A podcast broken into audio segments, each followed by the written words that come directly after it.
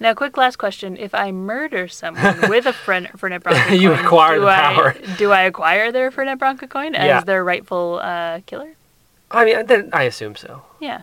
I okay, assume so. that's probably easier, probably. It's probably like the Jet Li movie, The One, and that Mm. every person that you kill with a Fernet Branca coin, you you exponentially increase the value of it.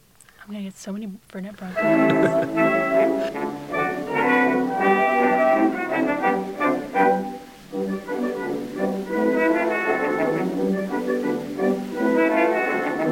I got a brand new sweetie, better than the one before. Oh, she's got everything and a little bit more. Hello, and welcome back to Everyday Drinking. I am Julia Haste. I'm joined my, by my illustrious co-host uh, Callum Marsh, uh, and we've been away for a little while, have we not? We have, yeah. Yeah. It's uh, it's not been so much everyday drinking uh, as of well, late, I mean, Well, we have been, been. we've been drinking every day, but, but not it's recording it. recording. Yeah. Um, yeah, we of course um, we took some time off in deference to uh, the Black Lives Matter movement, and Mm-hmm. um, and uh, you know we we obviously support uh, Black Lives Matter Mm-hmm. and uh, support defunding and abolishing the police, and Callum uh, wrote a pretty fantastic article uh, to that end. uh, um, yeah, it had nothing to do with cocktails, but um, no better cocktail than Justice. I was gonna say Mixed that's the opposite. with oh, Yes, yeah, sure. the- one part, one to part justice. justice. One part justice. One Oh, part. No, this is metaphor is not tracking. But we also we were on holiday. Mm. I, I took some vacation time and uh, Mm-hmm. we took a great big cruise. we did not. Take- we were now sequestered on the cruise ship. We No, no. decided to go uh, backcountry camping, Mm-hmm. and we were out in the Kawartha Lakes in Ontario. Yeah, literally Uh, on our own island, about as island. about as socially distanced as, uh, or distanced as a human can get. That's right. And Mm-hmm. while there, um, Julia, why don't you tell us about some of the cocktails that we had on this journey? Oh wow! Well, um, there was the cocktail of uh, beans and overcooked bacon that we had uh, for most mornings. There was the uh, cocktail. I think the, the main cocktail that we had, other than drinking uh, straight gin out of a plastic water bottle. And boxed wine. Yeah, and boxed wine, tons of boxed wine. Uh, we had a little like take on a gimlet, which was that I had some maple syrup from the breakfast uh, department, um, along with a bottle of uh, concentrated lime juice, and then our uh, our trusty kind of protein shake bottle full of gin. Um, and we managed to get a pretty good cocktail out of that. Yeah, you made a Um, whiskey sour too, right? You oh yeah, Sort of way. with the exact same thing. yeah, just whiskey, the whiskey. instead of Yeah, we brought two very large bottles, um, plastic sort of plastic water bottles full of gin and whiskey and rye whiskey. Mm-hmm. And uh, my plan was to drink them straight out of the bottle like a baby, you know, as babies as do. babies do. Uh, and your idea was to make cocktails, which is why I love you, and that's and that's the best part about that. Aw, jeez. Well, you know, I think after like day three, day four, we're getting pretty sick of swigging lukewarm and or maybe even warm. Yes, and naturally, the second that we got back to dry land, I made for you a last word, your Ah. favorite. It was so epic. We, I mean, I've never been so dirty and bitten in my entire, like bug bitten in my entire life. And uh, there was a bit of a, a traveling uh, snafu where you got back probably about 45 minutes before I did because there was car rental stuff to take care of. And uh, and I basically walked in the door and you were freshly showered. And you literally, I came to like embrace you, and you were like, "Don't touch me, I'm clean." and then, but you were like, "But get in the tub, and I will make you a cocktail." And I don't think that you could have said anything that would have made me more happy and uh, you know hearts for eyes in that moment. Perfect. It was pretty That's, wonderful. That was what I was going for. Right. But this week we are not um are we're not featuring the lukewarm gin and lime juice and leftover maple syrup cocktail gimlet. Uh, we are featuring a different one. And would you like to tell us about it, uh, Callum? Yeah, today we are talking about um, a cocktail that I I think I really wanted to do at the very very beginning of the podcast, and then forgot to do, and then we didn't have the ingredients to to make. Um, but it's the Stinger. The Stinger. Uh, it's absolutely one of my favorite cocktails. Uh, cocktail I order with with great frequency and often to the surprise of the bartenders making it because I think the Stinger is ex- extremely well known. Like any every bartender knows what a Stinger is. Uh, but I think very, very, very few people order them. Um, and when I tend to order them, people are a little bit like, the people I'm with are often like, "What the? What are you doing?" I think even on one of our first dates, we went to uh, the bar at Alo, Mm-hmm. and I ordered a stinger, as I as I tend to do. Oh, did you? Yeah, and uh, and Robin Robin Kaufman, who is the head bartender at the bar at Alo, um, you know, he loves to make those. In fact, I think he specifically he likes to make a top shelf version, which means he likes to use uh, like a VSOP cognac. Um, so I'll get into that, but the point is, uh, Stinger, really simple cocktail. It's just two ingredients. It's brandy and or cognac, and creme de menthe. So you can see why we had not had these things lying around. Uh, we had to go on an expedition this weekend to a liquor store further away that actually carried creme de menthe. I know it's not that rare. It's not like a crazy bizarro ingredient, but weirdly the liquor stores near us did not have it. Yeah, it's been a bit of a saga trying to find it's it, It's been difficult to find. which was unexpected. But Yeah. it's also not the most in high demand ingredient either. No, and, and in fact, this is the interesting thing about the Stinger is creme de menthe is like a ubiquitous thing. It's all over the place, and they have this. We're holding it here in my hands, but the this McGuinness creme de menthe, uh, which you'll see, you know, you've probably seen it a million times on, on store shelves. Uh, there really is no other serious cocktail that uses creme de menthe. Like I can't think of a single. I mean, there, there's there are other obscure cocktails or other fancy new cocktails that might involve creme de menthe, but no classic staple cocktail that is still popular that uses creme de menthe. Mm-hmm. Which means we'll probably have this bottle for a really long time. I mean, maybe. I mean, I love. I mean, you know, I love mint. It does kind of seem like the kind of thing. Like, I feel like if I went to Jeff Goldblum's house, he'd be like, "Oh, would you like a creme de menthe?" And would be you can like- drink it as an aperitif. Sure. Yeah, and Uh, he wouldn't like. He would not ask, "Do you want a drink?" He'd be like, "Can I get you a ooh creme de menthe?" This is obviously a fantasy you've gone over before. Mhm. But what's the? Isn't there also? Correct me if I'm wrong. You might know this more as a bartender, but there's like a really common shot called a polar bear. Oh yeah, I, I don't. I, thankfully, I've never worked in a bar. I've never worked in a bar where someone would order a stinger, and I've never worked in a bar that uh, when someone would order a polar bear. And I feel like those are two very different bars that are like at the opposite ends of like like polar opposite bars, um, so to speak, polar opposites. uh, but uh, Yeah, I, Yeah, I, no, it's, no. I, I seem to recall that it's like creme de menthe and creme de cacao. yeah, yeah, it's like a chocolate mint It's like kind a chocolate, or is it, or maybe Bailey's or something, whatever it is, or Kahlua. Not Kahlua. I think like it's definitely chocolate and mint, Yeah. and and maybe some vodka in there as The well. only like I never really did that in college. Like I, I, I was already drinking a little bit too pretentiously to, to drink shots like that. But I do Mhm. remember going uh, to a bar in Montreal when I was there for a film festival. I was uh, being shown around to some very fancy and really high end restaurants by a friend of mine, Justine Smith. She's a, a film critic in Montreal, and on we had a reservation with a bunch of people at a, res- a restaurant that we ultimately had like a full absinthe set where it pours over the you know the sugar cube. right. So very, very fancy prohibition style cocktails. But prior to going there, we had, uh, I guess, aperitif- aperitifs at a bar across the street that was like a full blown college bar, and their menu of cocktails was actually a menu of shots, hmm. and the shots were of the sort that you know the fuzzy nipple Yeah. sorts of cocktails, like I are, shots. I can't think of other examples, but they're all basically mm-hmm. called like Porn the fuzzy star. nipple, porn star, whatever. Yeah. And it's all it's all like sourpuss and whatever Malibu, like just the shit that you would never ever Yeah. drink in a million years. Yeah, and it's a perfect scam because it's all the cheapest liqueurs and they're all also Low like alcohol, low alcohol. yeah. So you're actually having a shot of like basically a 20% alcohol But I, I seem to recall these were like two dollars or something completely obscene. Yeah, this was cheap. in the States, in saying? Montreal. Oh, in Montreal. Okay. That less so because I feel like drinking in the States is a lot Is- less is a lot cheaper, cheaper in yeah. Endeavor, yeah. You're not going to get a two dollar shot in Ontario. No, unlikely. No. Well, in any case, the Stinger. Mhm. Uh, it sadly does not have creme de cacao in it.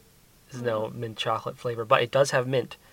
Uh, it has has a delicious creme de menthe, Mhm. and uh, I, I'll walk you through it. I'll make you one right now. Heck yeah, please. please, So- please. To begin with, uh, you get your two martini glasses that you can see here. it's sometimes made on the rocks uh, in a rocks Right. glass. Right. It's also sometimes made with crushed ice, um, like a mint julep almost. And it's it's garnished typically with a mint sprig. So I think that's the connection with the, the mint julep style. But I prefer to have it in a martini glass. Right. And we're uh, rocking our kind of Real Housewives of Atlanta yeah. kind of uh, martini glasses that are bedazzled on the, the handle and That's are right. fabulous. Which we showed off previously on this podcast while making drinks with Paul Feig. That's correct. Um, we've also got our. Uh, instead of a Boston Shaker, I have here um, a, Sip, a Sipsmith branded, Sipsmith gin branded. Um, I don't know what you call this, like a, a stir, a stirring, I forget what this is called. Yeah. Um, but, yeah. just a large glass that's that's not a shaker, but that you that you can stir drinks with. I've filled it with ice already. And what I'm going to do, if you wouldn't mind holding this for one moment for me, and this as well, is it's we're a little cramped in here. Yep. Is take your base ingredient, which is some absolutely amazing, as Gordon Ramsay would say, the most amazing cognac. Uh, we currently have the Hennessy Masters Blend Selection Number Three. Uh, this is a really phenomenal cognac. Um, as I said, you can use brandy if you so wish.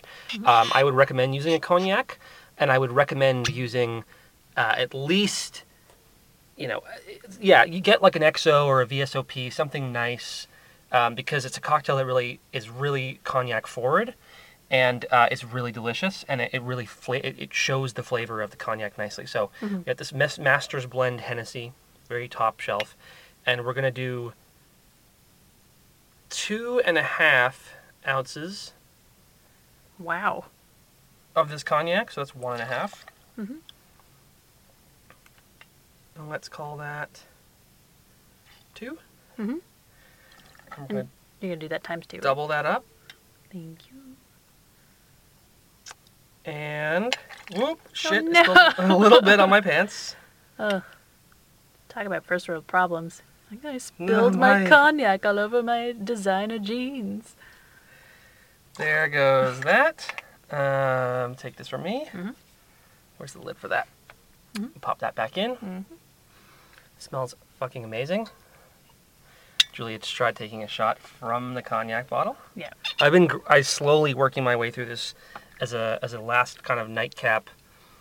Um, in pretty much in bed. as- Yeah, you're all about the. I love the bedtime nightcap. nightcaps. Yeah.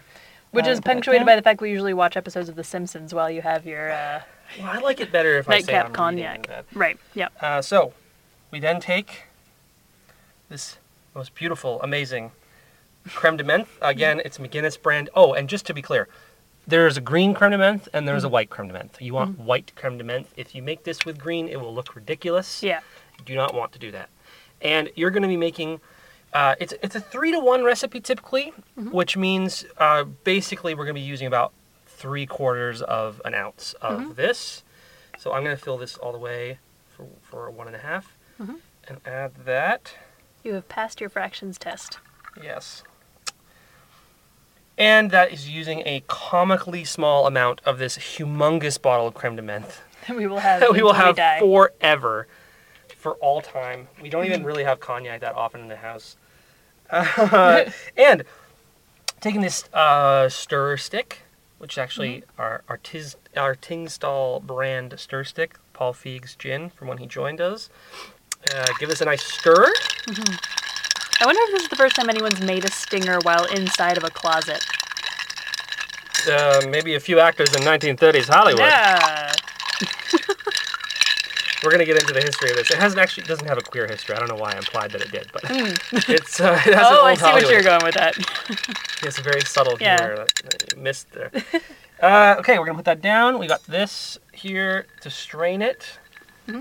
So if you take and that. yes, you I take that. glasses. You take that, and we will pour this directly in, right on top of my iPad Pro, Mm-hmm. so that if it spills, we'll be in trouble. It'll be the classiest accident that uh, anyone's ever had with their iPod. Yeah, I'm gonna go to Apple Care and say, look, spilled my cognac stinger all over my iPad. Okay, um, we're going slowly here. Mm-hmm.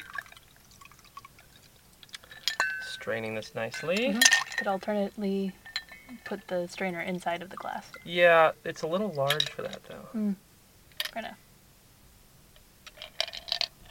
Is that about even? Eh. Yeah, I'd say so. It's pretty a, good. a little more in there. Yeah, sure. And there's that. Et voila! Mm. This is your stinger. Now, like I said, you can garnish this if you prefer. I'll see if there's anything in my closet that I can garnish it with. A fresh sprig of mint. yeah. Probably not in the Yeah. closet, but A fresh um, used uh, shower curtain. Yeah, we could do that too. And here you are. Cheers.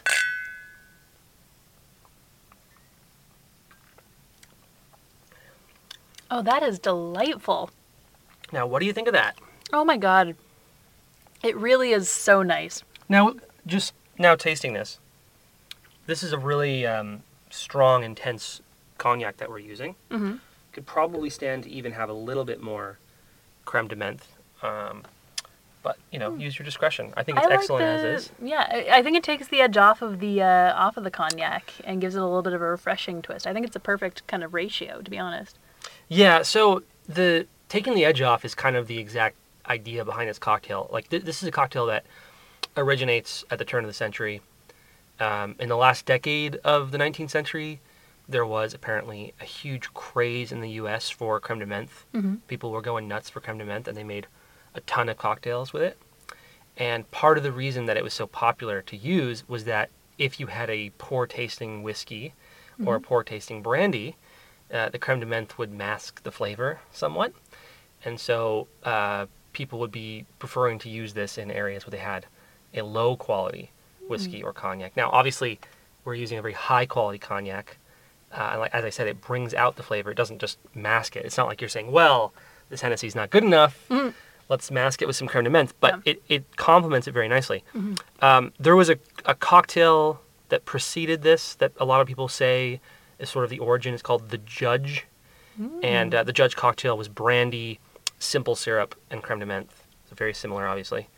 Um, and around that time as well, th- th- this is a cocktail, you know, we've gone over this kind of thing many times, but cocktail with a lot of mysterious um, origins, apocryphal origin stories, competing legends.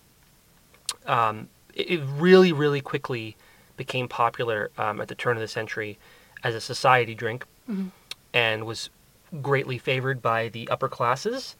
And as a result, it was so strongly associated with, with the rich that it actually became known as a cocktail that was invented by the Vanderbilts. Um, which there's no real reason to believe that it was. Right. Um, it was a cocktail that, that people who were really, really wealthy uh, greatly enjoyed making cocktail parties. Um, there is a, there's like a, a well-known Vanderbilt um, variation on the cocktail in which you add a, a splash of absinthe. I've never done this, but I could, it makes perfect sense. You can kind of see Absolutely. A little absinthe thrown in there. Yeah, like a little bit of kind of like um, star anise flavor in there. Too. Yeah, that'd be great. Really, just kind of round it out. Yeah. Um, you do you do occasionally go to cocktail bars where they have some variation on a stinger. I think because a stinger is a little bit simple, it's just two ingredients. Mm-hmm. You'll sometimes see. I think there's one that's got amaretto in it as well, um, and there are other variations that are that are rel- relatively um, well known or or you'll see around. Uh, but the classic stinger Mm-hmm. Was hugely hugely popular. It was ubiquitous up until Prohibition. It was just like a, a normal cocktail that was on every menu. And then during Prohibition, it became enormously, enormously popular for two reasons. One, mm-hmm. again, because during Prohibition, the whiskey coming in was fairly low quality. Right. And two, because you weren't allowed to drink, the creme de menthe would hide the flavor and scent of alcohol on your breath. Oh, yeah. So it was Yeah. really well well liked because Yeah. uh, you would not necessarily be known to have been drinking. Right. You'd just be stumbling around and be like, Good evening, officers. Thought I'd brush my teeth and go for a walk. exactly. I- It still clearly is. It clearly reeks of alcohol, but Yeah, absolutely. it was thought to Mhm. mask the al- alcohol breath. Uh, yeah, and it- so the other thing too is really well-known cocktail um, and really well-admired cocktail at that time, but not traditionally consumed as a cocktail. And this is something that you'll see like every time you read about the Stinger. This is mentioned that uh, originally it was consumed as a digestive. Hmm. So this would be considered a, a classy after-dinner drink. Obviously, if you think about the mint connotations, whether it's like an after eight mint or like a mint flavored digestif, we've been drinking a lot of the um, Brancamenta. the Brancamenta, which is um, absolutely amazing. Bronca, you know, Fernet Branca, Mhm. they make. Well, I'll just tell the story. Julie and I were walking around town recently, and uh, we ran by what was it, an art gallery? Like an Yeah, abandoned former- art, former not an ga- well, abandoned not art gal- abandoned, uh, and no, no It longer was taken over by vagrants who had nothing in their possession but a several cases of Bronca These guys had taken over. It was like a pop up in an art gallery, and they Mm-hmm. were selling uh, liquor and liqueur, and, and particularly selling Amaro. Mm-hmm. And I walked in because I saw a huge display of what I thought was Fernet Branca, because Mm-hmm. I that bottle is so iconic to me, and I love Fernet Branca. It's like my favorite thing in the world.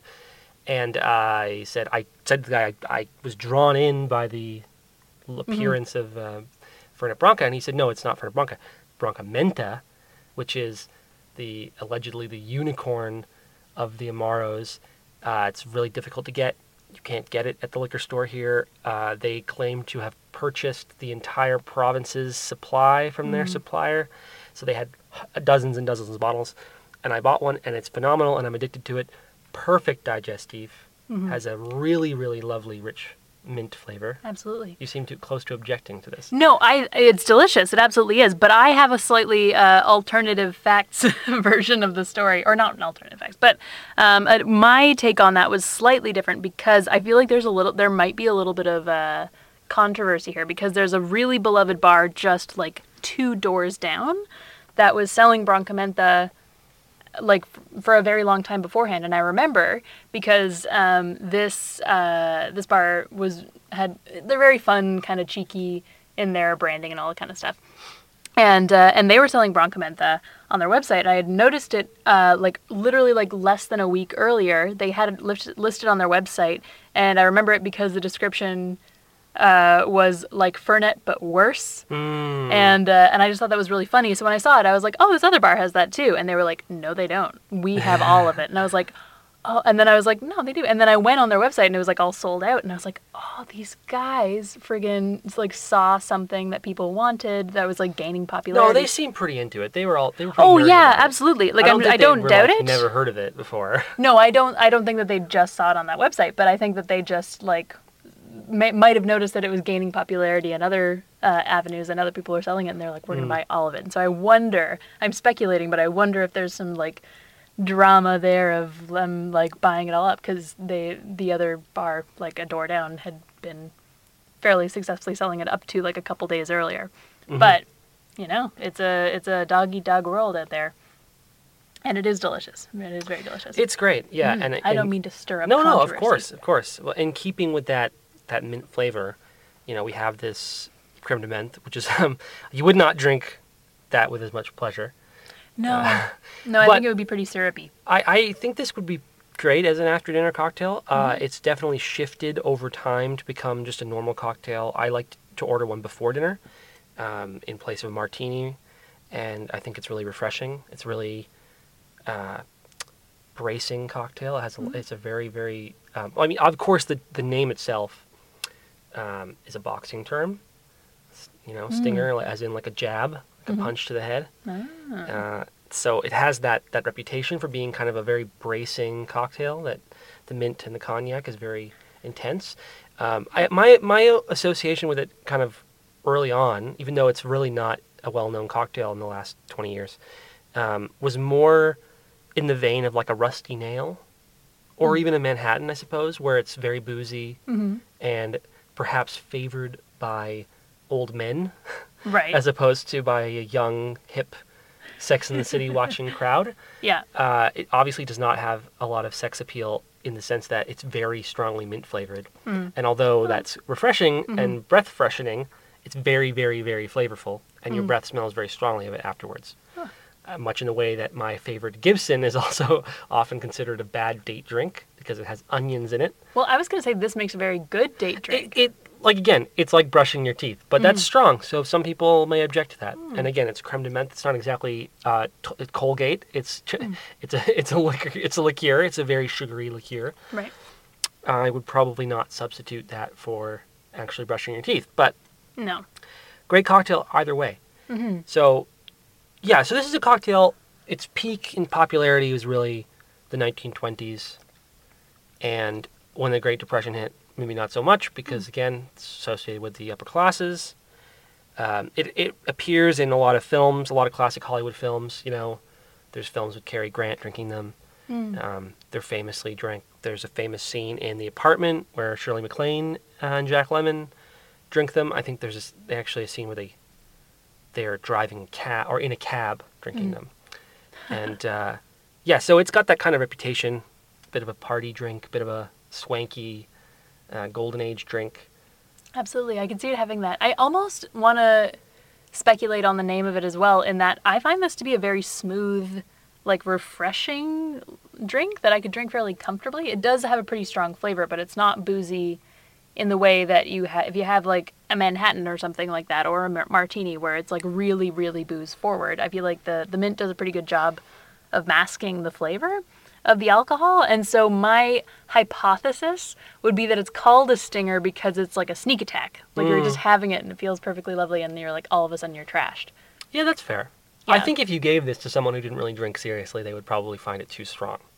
Yeah, I guess that's true. I'm no judge on that front. As as opposed to a really fruity cocktail or the milk punch, for example. right. Whereas, you know, up till a couple days ago we were swinging straight warm straight Literally straight out of plastic out of a plastic bottles. bottle. So we are no people to judge on that. Uh, it, it also has, beyond its associations with uh, high society, Hmm. it has a, a strong history with the Air Force as well. oh wow. Pilots love uh, the Stinger for the same reason, allegedly, the masked flavor. I mean, I don't mean like commercial airline pilots. I mean like military pilots. Ah, You know, Gotcha, they're, they they're gotta get up drinking. their courage. Yeah, they Yeah. gotta get their courage up. Um, I'm assuming that sort of like a, you know, World War II, Korean War type type pilots, the guys who are out there trying to get their their kills. hmm You know, they gotta have a few drinks before they get up there. yeah. Uh. Yeah, I mean, I guess you're not terribly. Co- uh, well, never mind. I won't get into the, the, the danger aspects of that. We won't go have you far. seen Only Angels Have Wings? I have not. Th- this is like maybe my favorite movie of all time. Oh, What? it's definitely like top five. I thought it was Bridges of Madison County. That's also top five. yeah, it's a it's a it's a Cary Grant uh, film, and uh, Howard Hawks directed it, and it's about pilots in the war, and they they have sort of like an encampment, and they occasionally go on missions, and half the movie is them on these perilous missions where they barely you know there's cloud cover and they they can there's hugely dangerous flights. And the other half is them getting completely shit faced and drinking and dancing with pianos. And uh, I think that's basically what it was like for pilots all the time. Right. I am picturing, since it's Cary Grant and it's like old Hollywood, I'm literally picturing them in an airplane being like, the enemies are coming at us, quick, shake up a cocktail. And like, and getting out like the It's not. shaker. It's not a screwball comedy. No, Uh, I know. You did tell me about this now that once you said Cary Grant to refresh my memory. Yes. I do recall it and I do want to watch it. Oh yeah, it's it's phenomenal. Mm-hmm. But uh, I, I'm I am I'm thinking that's. I mean, also, like if you read about even later on than that, if you read uh, like the right stuff Mm. about you know Chuck Yeager and all the all the pilots that were like breaking land speed records and flying and like driving and flying in the alkaline flats and like Mm. became the first astronauts. Those guys were like major alcoholics. Yeah. Like those guys were like flying. The, they were like breaking the sound barrier for the first time and then going to get absolutely shit faced um, like in the local bar. So I think there's just like a strong association between pilots Right. and, and boozing. Well, that's understandable. I feel like I could bre- break a land speed record right now. like I feel like I could do anything. Yeah, you're exactly I feel exactly. like I could fly. it's bracing. This is what you would want to have if you were about to go into combat. I think. Absolutely. Uh, yeah, I I um, I also could not help but mention that uh, of course one of the most famed references you may know to the Stinger, which I always think of, and I can't help cannot help but sing it every time I think of one or have one, is uh, the Ladies Who Lunch from Stephen Sondheim's yeah. company. And will you sing that for us now? I won't sing it. I was hoping that you would. Um, Cheers to the ladies. who lunch. Wow, is that Elaine Stritch in here? Wait, no, it'd be like, ah, fuck. Do it again. I can do it. No, I can do it. We did watch the company uh, documentary yeah, a the, little yes, while the ago. Penny Baker do- company documentary. But, but yeah, so there's Sorry. dead on. Mm, Thank you. You know, there's the line, and it's actually vodka stinger that she talks about, Mm. um, which is not a drink I know that much about, but I assume it's just vodka and creme de menthe. Yep. Uh, the point being, and this is salient because Ladies Who Lunch is a parody of society women in the 1960s. Mhm. And so uh, the fact that they are drinking vodka stingers, I, you know, is meant to suggest that that's a very uh, high society drink, as we saw in Yeah. the 1920s. And a little bit dated as well, like Well, say, yeah, in the 60s yeah, or whatever. Well, sure, because they're a bit they're a bit out of it. But they're also culture vultures, and they're consuming these things without really caring about them, and they're very Mm. superficial. Right. So it makes even more of a statement than you realize because Yes. it's like people that are trying to do the classy thing that would have been the classy thing 30 years prior. Well, you'll and you'll also read that the vodka sting or the sorry, just the stinger generally went hugely out of fashion in the 1970s and 80s, and you can't help but wonder if if Stephen Sondheim just did not eviscerate the reputation of the stinger with that song and it never recovered. Mm. Because this is a cocktail. Unlike uh, if you if you look up the stinger, you know as we as we did when we were researching this, um, you'll see occasional articles about the stinger uh, written by you know probably guys like me who discover it and then are like I'm going to write about this, uh, and every time they write about it, it's from the perspective of like, man, this really is not popular and no one likes this. and every time you see an interview with a bartender or they'll talk to any cocktail bartender, and they'll be like, yeah, I never make one. I think they saw an article where they talked to some bartender in New York who was like, I've made two of these in t- 10 years. Well, and when you were saying, "Oh, every bartender knows how to make one, but they never do," I was like, I was gonna argue, no, not every bartender knows how to make one. I would say every if you went to a cocktail, cocktail bar, when I say just to for future record, if I say every bartender, I mean every like bartender at a serious cocktail bar. yeah, Uh, um, I hate to use the word mixologist, but this is why they Yeah. use that word because because I worked at a pretty decent. It's a, it's a kind of an, an everyman bar. And, and restaurant like they're not a cocktail bar but they're fairly well versed like they have a pretty solid uh you know um aperitif and liqueur and liquor uh, cabinet but i don't think that they have creme de menthe well, I, sh- I think the issue is not them not having creme de menthe though, because a lot of bars have creme de menthe for these reasons we've discussed. Yeah, but It's we do also- have we do have cognac, but we don't have brandy. Weirdly enough, I think because well, we why, could. why would you have brandy? No one's going to Well, order a brandy unless you're 90 years old. It's like having sherry. It's Yeah. like it, uh, yeah, obviously cognac uh, much more widely consumed, but even like this is how just to give you an idea, um, the last time that I that I had a, a lot of cognac, I think I mentioned this before on the podcast, but it just coincidentally from this Hennessy that I'm drinking, um, when I when they launched this Masters Distiller whatever Hennessy in let's say November or, or December, they had an event where they brought in Maurice Hennessy, who is like the great great great great great great great great great grandson of the guy who founded Hennessy like hundreds and hundreds of years ago, and he's like an old French dude who is extremely classy, and he runs Hennessy, and they brought him in from like his vineyard in France, Oh my in Cognac, France, and um, that he just came and we we went to that cocktail bar, um, that like the hidden cocktail bar behind uh, oysters, champagne, whatever it's called. Oh yeah, yeah, yeah, coffee, oysters, and champagne. Yeah, yeah, I always forget the name of the bar behind there, but there's like a secret bar, a secret cocktail bar, which No is really idea. nice, um, which someone in your comedy troupe works at. that's true. Yeah. Yep. Yep. And so yeah, so that it's a cool bar. Anyway, they it was of course because it was a cognac launch, and they had invited select members of the media to come, you know, have lunch with this Maurice Hennessy, which was great. It was really cool to meet him, and he was lovely.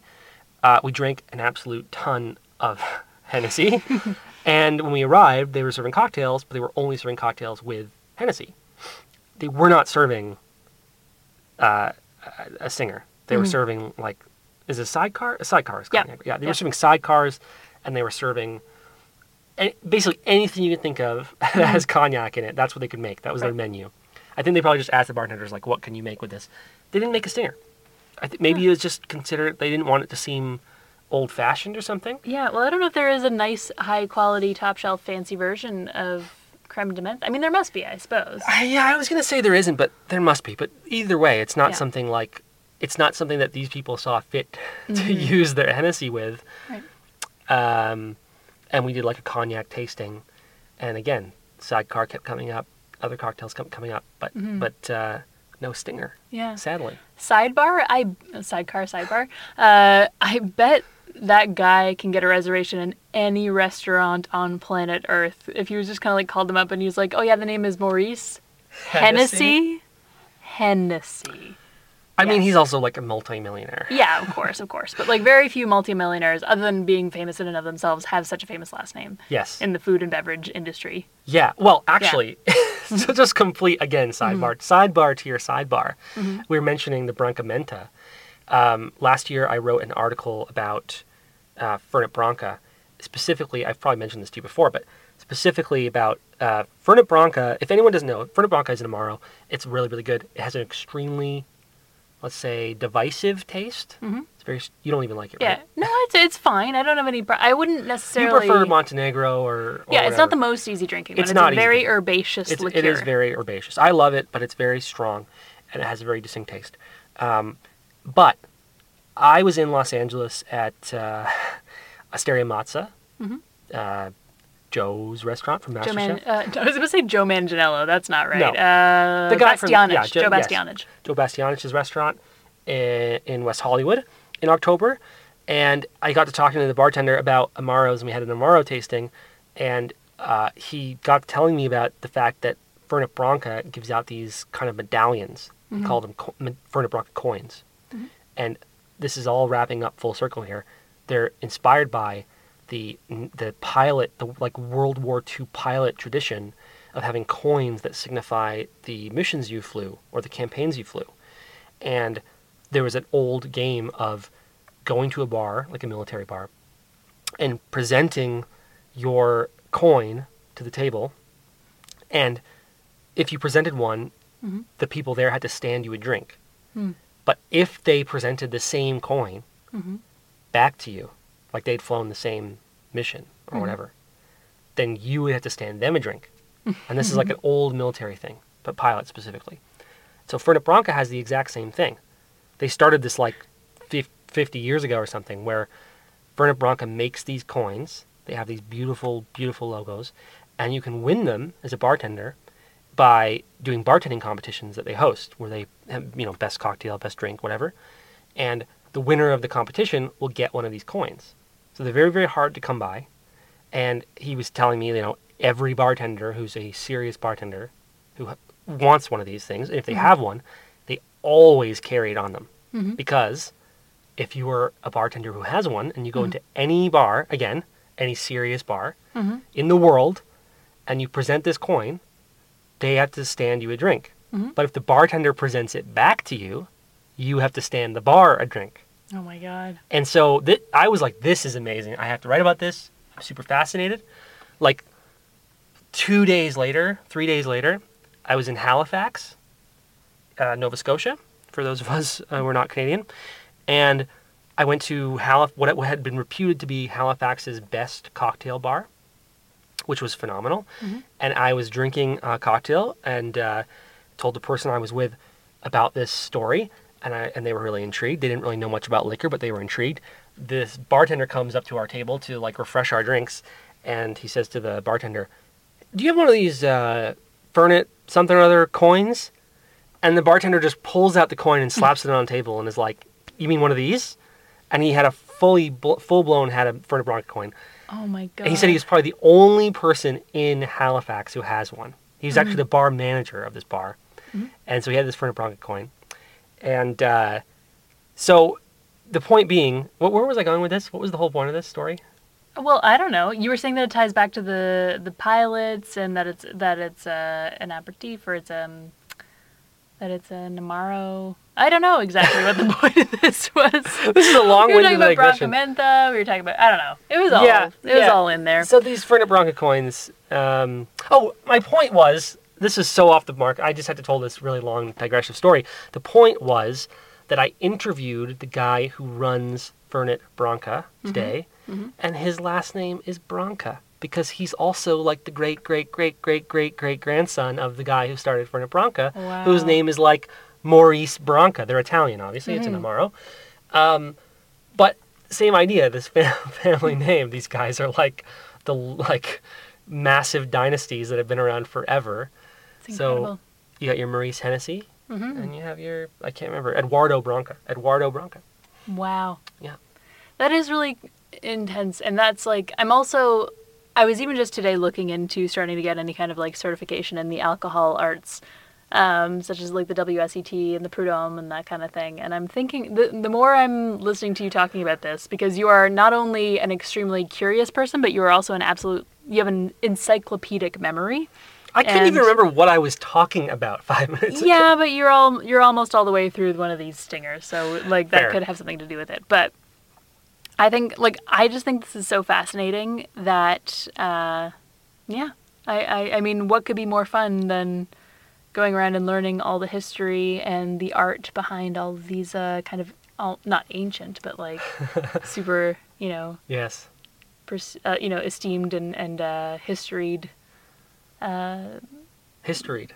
storied look you know what you're not the only one you talked the whole time i just You just chugged my drink while you were talking Well, so yeah, just to that that last point, um, we we should aspire to get one of these Fernet Branca coins. This was why. This oh is yeah that was I- my point with all this learning i was like i've already been going kind of working towards being like i should get some sort of certification of knowing stuff about alcohol other than just kind of um, anecdotally and through working in a couple of fun little you know modest bars and then occasionally going to a fancy cocktail bar and asking the bartender about something or another um, but now i'm going to make it my life's goal to get a, a bronca a fernet bronca coin, coin. Yeah. yeah Well, so there, there, there's some rules around this, which is you're not allowed to buy one. no of course You're not, allowed to sell one. no of course not You you can give someone one, but you it's they they stress the importance of what you're conferring upon the person who takes it because they don't want anyone to have one unless they deserve it. Mhm. And uh, when I was writing this article, I had talked to some friends who were like, "Oh, maybe they'll send you one, or maybe they'll give you one." And I was like, "Well, it's not as simple as that. Mhm. You need to earn it." And uh, but I was heartened to know that they said it doesn't have to just be bartenders because if you prove sufficiently your affection for Fernet Branca, you can somehow acquire one in other ways. Well, this is the thing. This is a, I need to get a little bit more know-how in order to be a, an esteemed bartender that could even enter into such a like the pros the prospective um, opportunity to get one of these, and so that's what I'm commit, committing to do. But I think that you would argue that I have a decent palate and Yeah, you know, brain absolutely, for yeah. making flavors and stuff. Yeah, and I think they said that there's there's something like 200 of these per territory.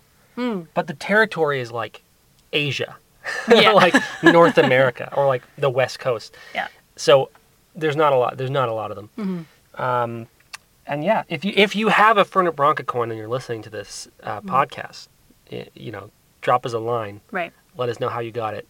Now, quick last question: If I murder someone with a Fernet, Fernet Branca You coin, acquire do the power. I, do I acquire their Fernet Branca coin as Yeah. their rightful uh, killer? I mean, then I assume so. Yeah. I Okay, assume so. That's probably easier, probably. It's probably like the Jet Li movie, The One, and that Mm. every person that you kill with a Fernet Branca coin, you you uh, exponentially increase the value of it. I'm gonna get so many Fernet Branca coins. Well, Well. um, that is This- everything I had. That was fifty percent not about the stinger, but Yep. hopefully, This can Oh. be used against me in court, right? if you kill a bunch of people, yes. well, should I sing us off? Uh, yeah, you could sing. Here's to the ladies who lunch. Aren't they a gas? I don't know all Why? the words, but you're but singing gonna. it like Lunch Lady Doris. I think it's accurate. Here's to the women who eat. I don't know all the words. You don't clearly know more than the first line. They drink wine. No, They live in the Upper West Side. no. Rise. Yes, that is. And rise. We'll we'll we'll end there. Here's. Thank you for tuning in once again and listening to our depraved ramblings. Hmm. Here's to the podcast who drink, drinking every day.